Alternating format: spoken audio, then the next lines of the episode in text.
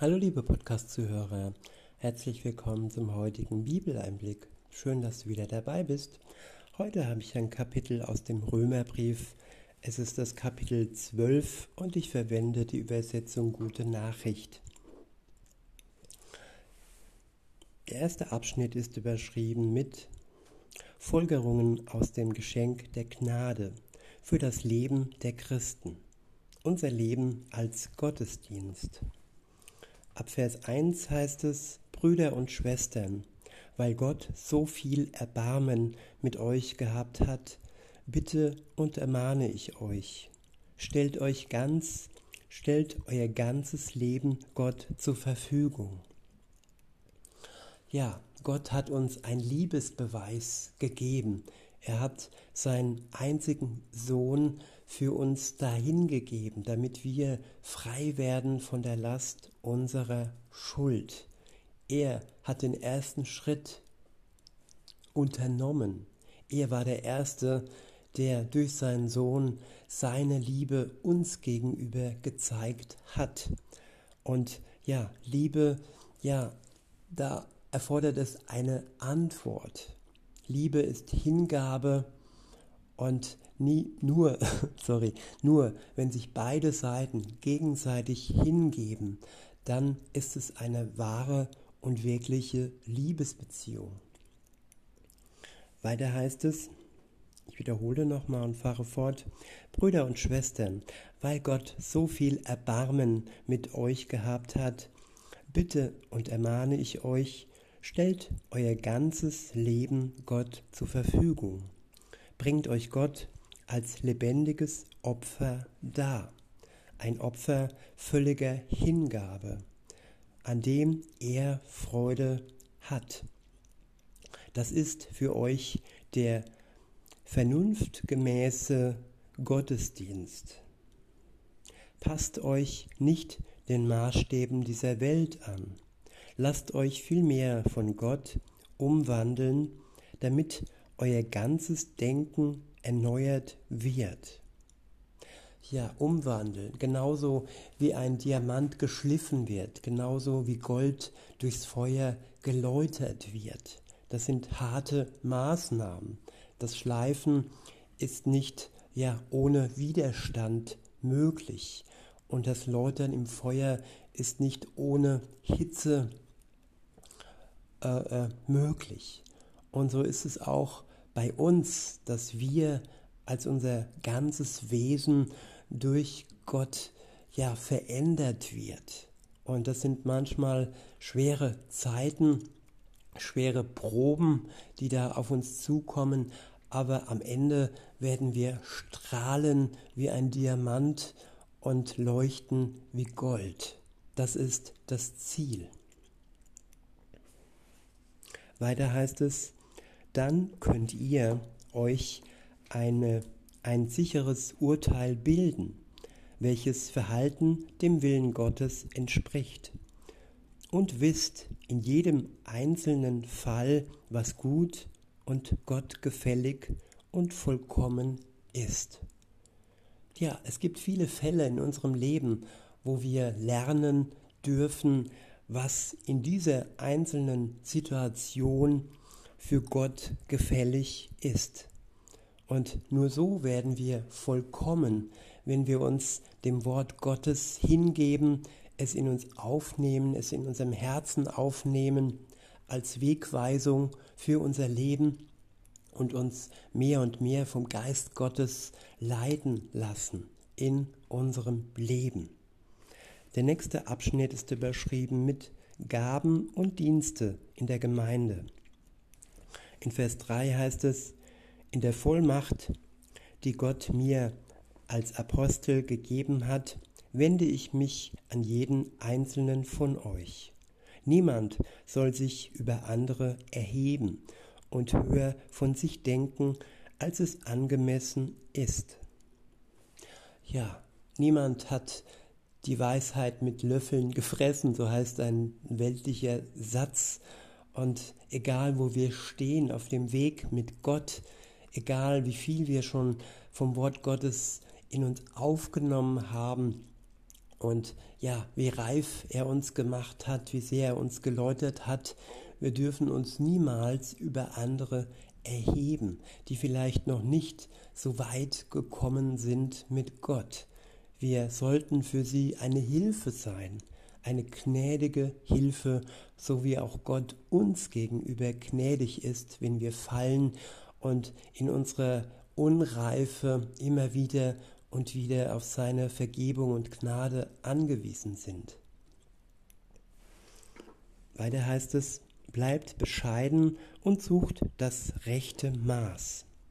Durch den Glauben hat jeder von euch seinen besonderen Anteil an den Gnadengaben bekommen.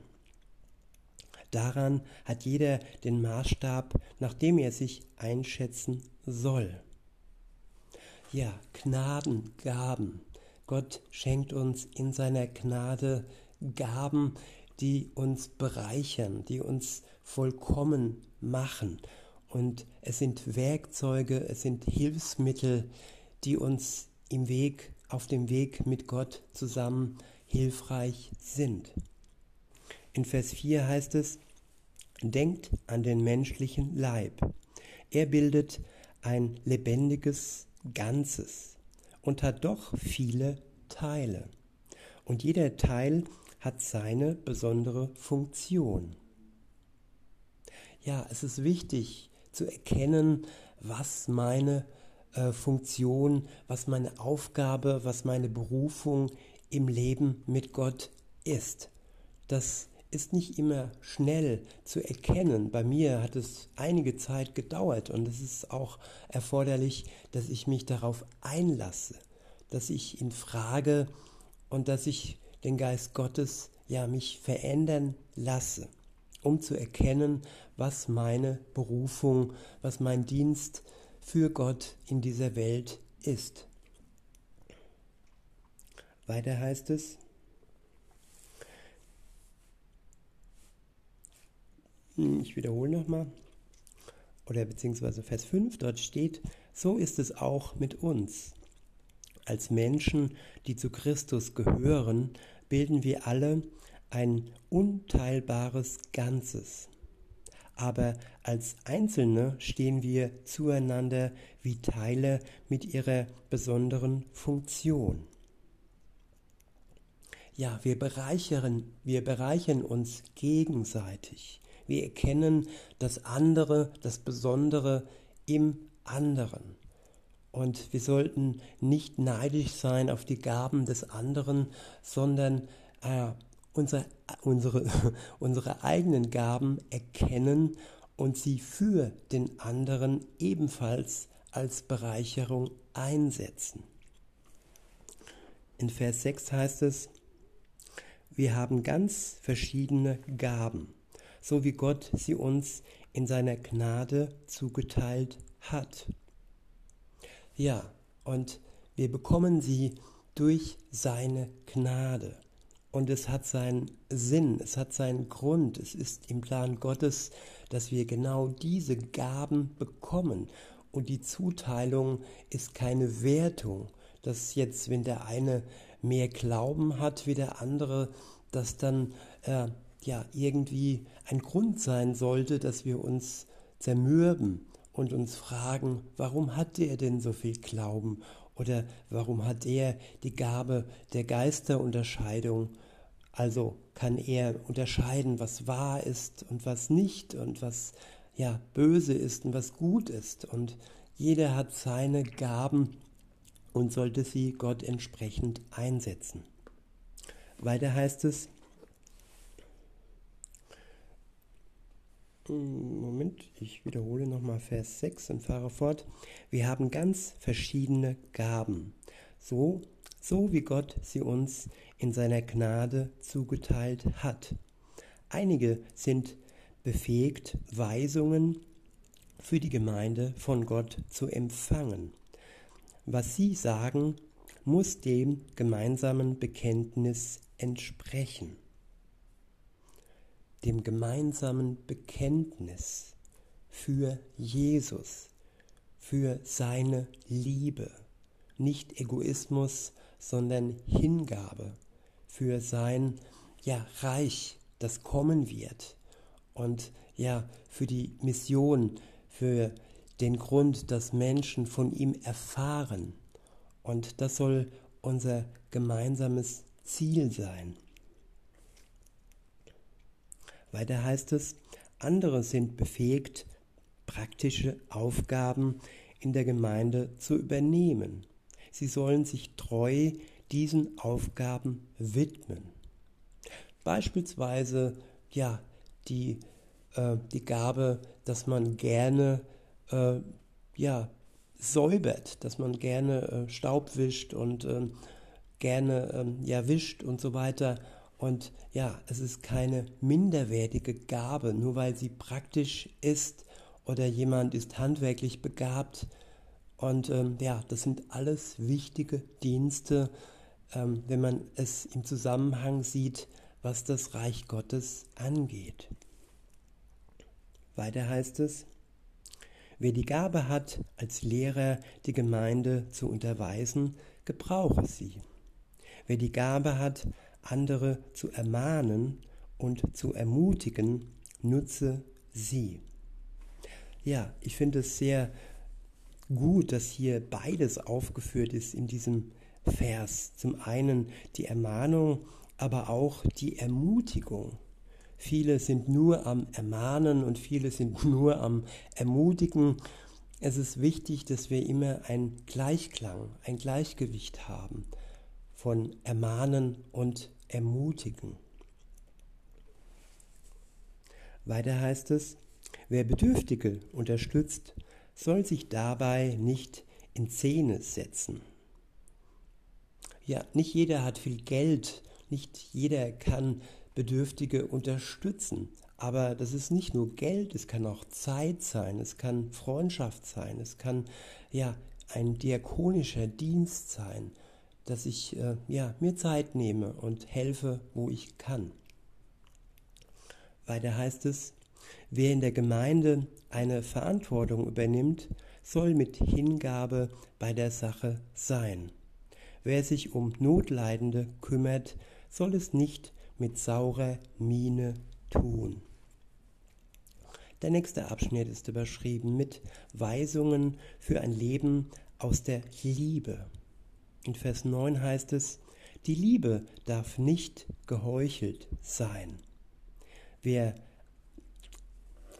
verabscheut das Böse, tut mit ganzer Kraft das Gute wiederhole Vers 9, die Liebe darf nicht geheuchelt sein, verabscheut das Böse, tut mit ganzer Kraft das Gute. Ja, es gibt viele Heuchler im Leben und man kann es oftmals oftmals schon alleine am Grenzen feststellen, dass man ja irgendwie ja eine Freundlichkeit empfängt, die eigentlich nur geheuchelt ist. Und das geht dann ins Böse über. Man stellt sich gut dar, aber hat nicht wirklich die Liebe Gottes im Herzen, die in keinster Weise geheuchelt rüberkommt. Weiter heißt es, liebt einander von Herzen als Brüder und Schwestern und ehrt euch gegenseitig in zuvorkommender Weise.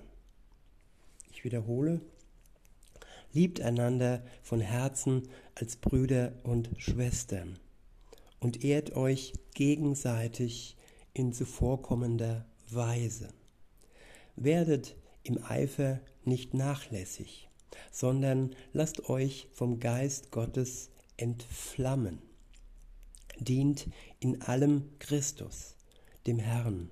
Seid fröhlich als Menschen der Hoffnung bleibt standhaft in aller Bedrängnis. Lasst nicht nach im Gebet. Sorgt für alle in der Gemeinde, die Not leiden und wetteifert in der Gastfreundschaft. Wünscht denen, die euch verfolgen, Gutes. Segnet sie, anstatt sie zu verfluchen. Freut euch mit den Fröhlichen und weint mit den Traurigen. ja, das sind alles sehr hohe Ansprüche, rein menschlich, mit menschlicher Kraft unmöglich umzusetzen. Mit der Liebe Gottes aber, die der Geist Gottes uns ins Herz ausgießt, ist das durchaus möglich. Es liegt alleine an uns, ob wir Gott durch seine Liebe durch uns hindurch wirken lassen. In Vers 16 heißt es, seid alle miteinander auf Einigkeit bedacht. Strebt nicht hoch hinaus, sondern haltet Gemeinschaft mit den Verachteten. Ja, Verachtung ist heutzutage wieder in. Und ja, wer sich den Verachteten hingibt und für sie da ist, der ist auch ja in Gottes Augen jemand, der ihm wohlgesinnt ist. Und Gott freut sich, wenn wir uns für die Menschen am Rande der Gesellschaft einsetzen, die von anderen verachtet werden. Weiter heißt es, strebt nicht hoch hinaus, sondern haltet Gemeinschaft mit den Verachteten. Verlasst euch nicht auf eure eigene Klugheit. Ja, das ist auch ein Problem, dass viele sagen, oh, ich habe ein Abi, ich habe ein Studium, Bachelor oder Master und ja, das macht die Menschen klug und hat wohl auch seinen Sinn im Leben. Aber trotzdem ist diese Klugheit, die wir da erlangen, nicht alles. Weisheit von Gott aus seinem Wort heraus und erklärt durch seinen Geist heraus, ist das, wonach wir hauptsächlich streben sollten. In Vers 17 heißt es, wenn euch jemand Unrecht tut, dann zahlt es niemals mit gleicher Münze heim. Seid darauf bedacht, vor den Augen aller Menschen bestehen zu können. Soweit es möglich ist und auf euch ankommt, lebt mit allen in Frieden. Ich wiederhole, soweit es möglich ist und auf euch ankommt, lebt mit allen in Frieden. Ich finde das auch sehr bedeutsam, dieser ja, Satz, soweit es möglich ist. Wir können nicht mit jedem Menschen Frieden halten. Wir können jeden Feind, der uns bedroht, segnen, für ihn beten. Das ist wirklich möglich. Und manchmal hat das Ganze seine Grenzen, wenn Menschen so verbohrt und so zugemauert sind und einfach die Liebe Gottes nicht ankommt bei ihnen. Und insofern ist es das, was wir geben können, was wir von Gott gezeigt bekommen. Und wenn es nur das Gebet ist, in Gänsefüßchen nur, denn Gebet bewirkt vieles, viel mehr, als wir oftmals denken. In Vers 19 heißt es, nehmt keine Rache, holt euch nicht selbst euer Recht, meine Lieben, sondern überlasst das Gericht Gott. Ich wiederhole, nehmt keine Rache, holt euch nicht selbst euer Recht, meine Lieben, sondern überlasst das Gericht Gott. Ja, es geht sehr ungerecht zu in der Welt und äh, Richter sind nicht immer gerecht. Und aber einer ist gerecht, das ist Gott. Er wird ein gerechtes Urteil sprechen am Ende der Zeit, wenn Jesus wiederkommt, um zu richten die Lebenden und die Toten. Insofern müssen wir uns nicht abkrampfen in der Lebenszeit derer, die uns äh, bedrängen und uns schaden. Nein, wir können es ganz in Gottes Hand legen, dass er für uns Recht sprechen wird. Weiter heißt es, er sagt ja in den heiligen Schriften, ich bin der Rächer. Ich habe mir das Gericht vorbehalten. Ich selbst werde vergelten. Ja, und das kann uns auch ruhig machen, das kann uns locker machen. Und ja, ich bin auch so ein Petrus-Typ manchmal und äh, reg mich zu sehr und zu schnell auf. Aber das ist gar nicht nötig, denn Gott wird für mich Recht schaffen, wenn er wiederkommt und richten wird die Welt. In Vers 20 heißt es, handelt vielmehr nach dem Wort. Wenn dein Feind hungrig ist, dann gib ihm zu essen.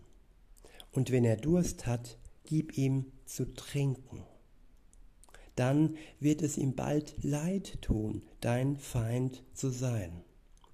Lass dich nicht vom Bösen besiegen, sondern überwinde, sondern überwinde es, das Böse, durch das Gute. Ja, das Gute ist stärker wie das Böse. Das Böse ist eigentlich schwach, wenn man genau hinsieht, wenn jemand rumschreit oder uns bedroht, das ist Schwäche. Aber wer dem Gutes entgegenstellt, der lebt in der Kraft Gottes. Und das ist Gottes Stärke in uns. In diesem Sinne, liebe Zuhörer, wünsche ich euch noch einen schönen Tag und sage bis denne.